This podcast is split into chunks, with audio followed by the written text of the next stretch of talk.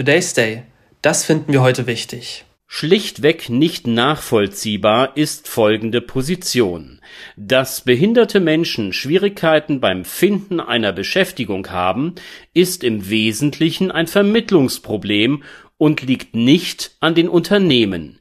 Mit dieser Begründung stimmte die CDU-Fraktion vergangenen Freitag gegen einen Entwurf, der dennoch den Bundestag erfolgreich passierte Kernelement der Novelle mit dem Titel Gesetz zur Förderung eines inklusiven Arbeitsmarktes ist, wer behinderte Menschen zukünftig nicht im geforderten Umfange beschäftigt, der muss nunmehr eine Ausgleichsabgabe in Höhe von 720 Euro monatlich zahlen. Dies gilt pro Pflichtarbeitsplatz für Betriebe ab 60 ArbeitnehmerInnen eine Firma dieser Größe müsste zwei Menschen mit Inklusionsbedarf beschäftigen.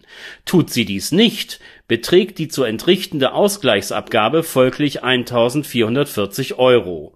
Im gleichen Zuge entfällt das bislang zu bezahlende Bußgeld von 10.000 Euro, das zu entrichten war, wenn der Betrieb keinen behinderten Menschen beschäftigte. Schauen wir genauer in den Entwurf Neben der Verdoppelung der Abgabe und des Entfalls des Bußgeldes, was steht noch darin?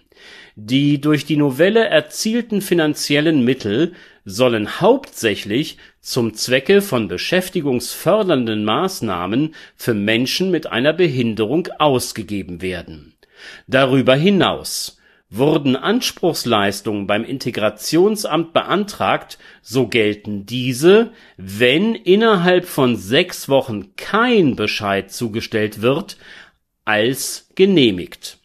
Die Deckelung des Lohnkostenzuschusses beim Budget für Arbeit wird aufgehoben und ein Sachverständigenbeirat Versorgungsmedizinische Begutachtung beim Bundesministerium für Arbeit und Soziales soll eingerichtet werden. Die Idee hinter der Änderung, so der zuständige Minister Hubertus Heil, ist es Menschen in den Arbeitsmarkt leichter zu integrieren, die hochqualifiziert seien, aber aufgrund ihrer Behinderung keine Beschäftigung finden würden dies, so Heil, sei ökonomischer Unfug und in Zeiten von Fachkräftemangel nicht vertretbar.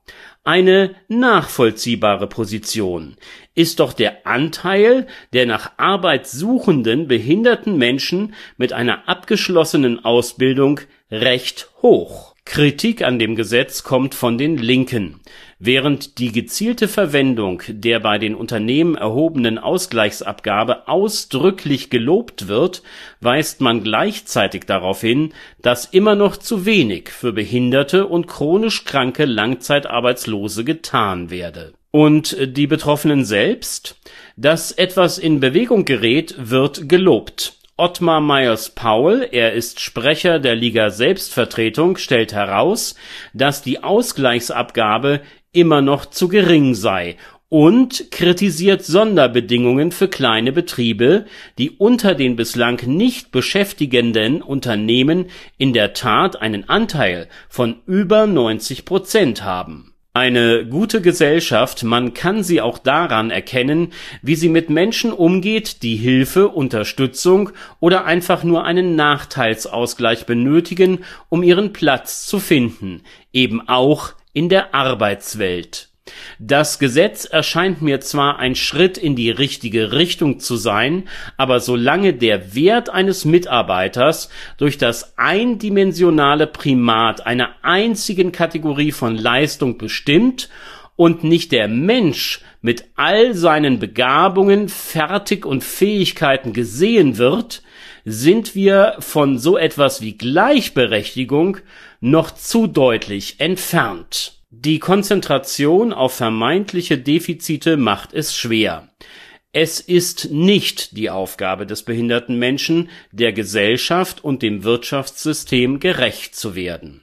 Ziel der Politik muss es sein, die Entstehung eines Arbeitsmarktes für alle voranzubringen, um langfristig von einem Alimentationssystem weg hin zu echter Partizipation auch der Menschen zu kommen, denen eine vollständige und gleichgestellte Beteiligung am Erwerbsleben bislang ganz oder partiell versagt war. Today's Day, ein Projekt von netkiosk.digital.